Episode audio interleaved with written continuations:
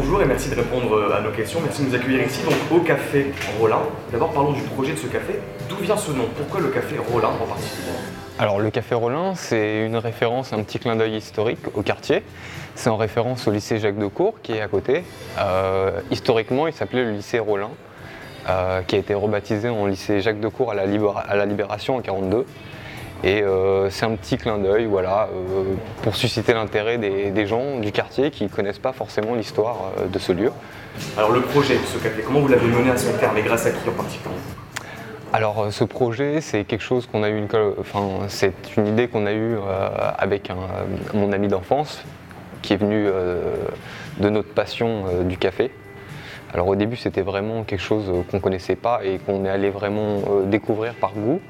Et puis au fur et à mesure, on s'est intéressé euh, à la manière de fabrication, euh, de production, toutes les extractions, les machines et tout ce qui agrémente un petit peu ce milieu et qui a suscité notre intérêt de plus en plus jusqu'au point de vouloir en faire euh, découvrir bah, les arômes à- aux tout venants. Et comment peut-on être passionné par le café? C'est plus que l'acte de le boire finalement, c'est autre chose, c'est un art quasiment. Oui, c'est devenu un art. Au début, ça, part vraiment d'un geste anodin que tout le monde fait, et puis euh, en s'intéressant plus euh, profondément aux arômes et, euh, et au goût, euh, on, rentre dans le café, si je puis dire, et euh, on a envie de communiquer ça après, euh, notre savoir-faire, euh, tout ce qu'on a appris par expérience, donc vraiment de faire découvrir ça aux autres euh, et de partager notre expérience au maximum. Le commerce, c'était un monde que vous connaissiez à la base ou pas du tout? Alors, euh, pour, euh, pour ma part, euh, pas vraiment. J'étais pas en contact direct. Euh, mon collègue, oui, était, lui, il avait, est issu du milieu de la restauration, donc euh, c'est quelque chose de plus facile pour lui. Mais euh, le lien se fait quand même euh, à travers l'humain, euh, puisqu'on n'est plus sur vraiment un échange de marchandises, on est vraiment sur euh, du produit, de la transmission et, euh, et cet échange en fait. Alors justement, le concept, il est un peu original, puisque plus que boire le café, on est ici dans un espace qui est convivial, Oui, qui est presque chaud en termes de température, avec les lumières, etc. c'est vrai. Comment vous expliquez ce choix? Pourquoi en faire un lieu convivial? Bah justement parce que le café c'est quand même euh, le café en lui-même sans parler de, euh, de la matière c'est un lieu de rassemblement. Euh, c'est là où les gens viennent discuter se côtoyer se rencontrer aussi. Donc euh, un lieu chaleureux qui, euh, qui suscite les intérêts et, euh, et donc euh, pour coller un petit peu à cette image là il fallait apporter tous les éléments donc notamment bah, cette chaleur humaine euh, la chaleur du café et puis euh, voilà, là où les langues se délient et les liens se créent. Donc lieu, on a de la chaleur humaine, mais aussi de la découverte, puisqu'on découvre pas mal de cafés chez vous. Oui. Euh, Qu'est-ce qu'on peut boire comme type de café et d'où viennent-ils? Alors on a différentes euh, variétés de café, qui différentes pro- provenances aussi. Donc euh, il y, a- des cafés du Brésil, de l'Éthiopie, de l'Honduras, de l'Afrique du Sud. Donc euh, chaque euh, pays a ses spécificités, chaque récolte a ses spécificités propres aussi dans chaque pays. Vraiment tout un panel d'arômes qui va du chocolat, des fruits jaunes, jus- jusqu'à l'artichaut. On peut avoir vraiment de tout. Et, et le- un même café, euh, sous expresso ou sous extraction lente, peut vous amener sur des arômes différents. Donc euh, c'est vraiment très riche et même euh, un, seul, un seul café peut vraiment vous amener dans divers endroits.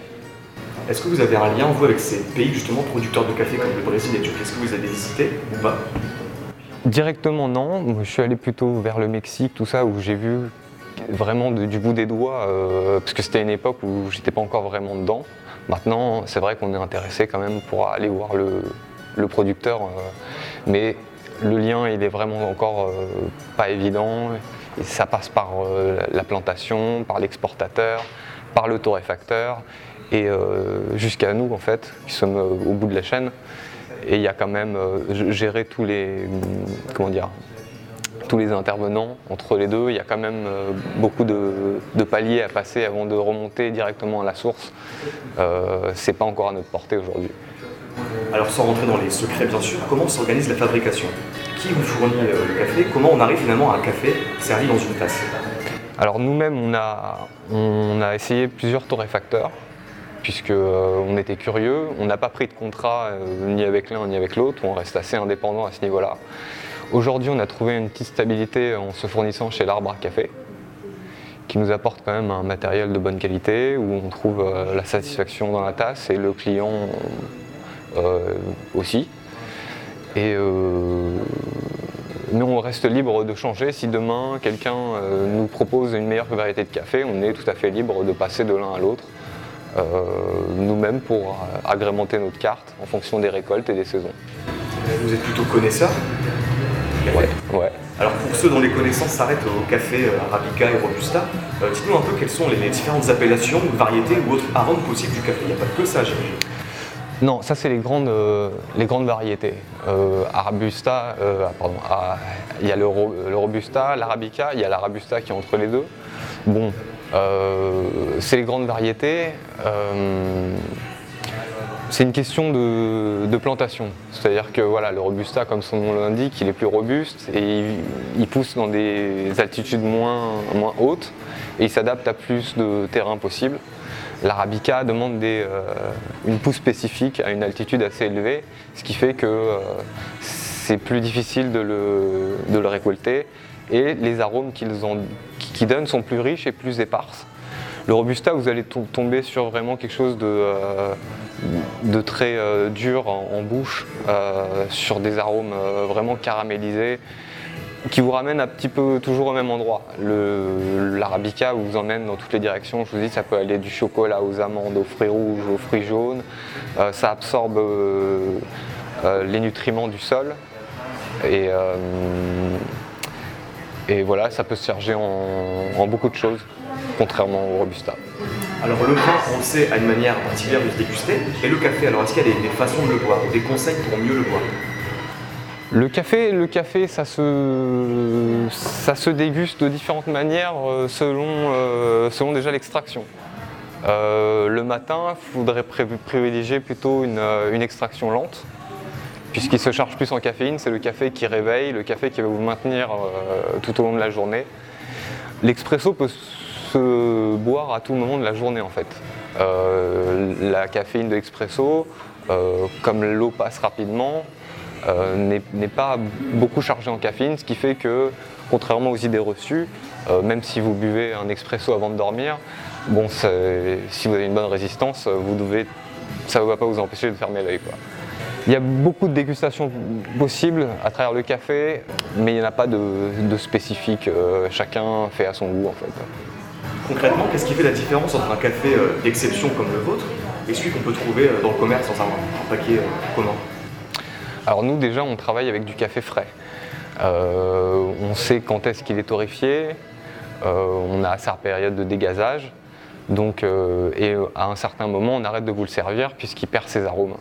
Donc contrairement à celui d'e-commerce qui est généralement fait par des torréfactions flash, ce qu'on appelle, c'est torréfactions rapides pour que émoulue rapidement et ça reste longtemps dans le sachet, ce qui va que ça, ça va perdre beaucoup de son arôme. Donc on ne va pas tomber sur du tout la même euh, gamme de produits et vous n'aurez pas la même chose dans la tasse. Si vous deviez me conseiller euh, l'un des espressis de votre carte là maintenant, ce serait lequel? Moi je vous conseillerais le mocha, le mocha d'Éthiopie qui va amener euh, quelque chose de doux en bouche et de très subtil. On dit que l'authentique espresso est italien, est-ce que vous confirmez? De par son nom, oui déjà. L'expresso, c'est un nom italien. Donc euh, je confirme, euh, oui je valide, c'est quand même euh, à la base italien, ou c'est eux qui ont, comment dire, qui l'ont montré de cette façon-là. En dehors du café, qu'est-ce qu'on peut boire et manger d'autre chez vous ici Alors chez nous, on peut aussi déguster des thés qui viennent aussi du monde entier, de Chine, du Japon, d'Inde, des thés noirs, thés verts et thés blancs, et également des chocolats chauds faits de manière artisanale.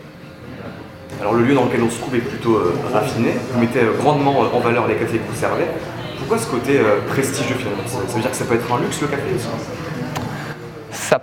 Peut être un luxe, mais c'est pas forcément destiné aux gens qui se prétendent être du milieu du luxe. on a voulu faire quelque chose, même si ça paraît luxueux, c'est juste propre, aéré, design. notre envie, c'est pas de se placer au-dessus du lot pour vous dire, euh, voilà, vous n'êtes pas d'ici. Nous, c'est plutôt, voilà, on veut vous présenter quelque chose de propre. Venez, découvrez. Euh, on sera ravis de, de partager euh, cette expérience avec vous. Très bien, merci d'avoir répondu à nos questions. Je vous en prie. Merci à vous.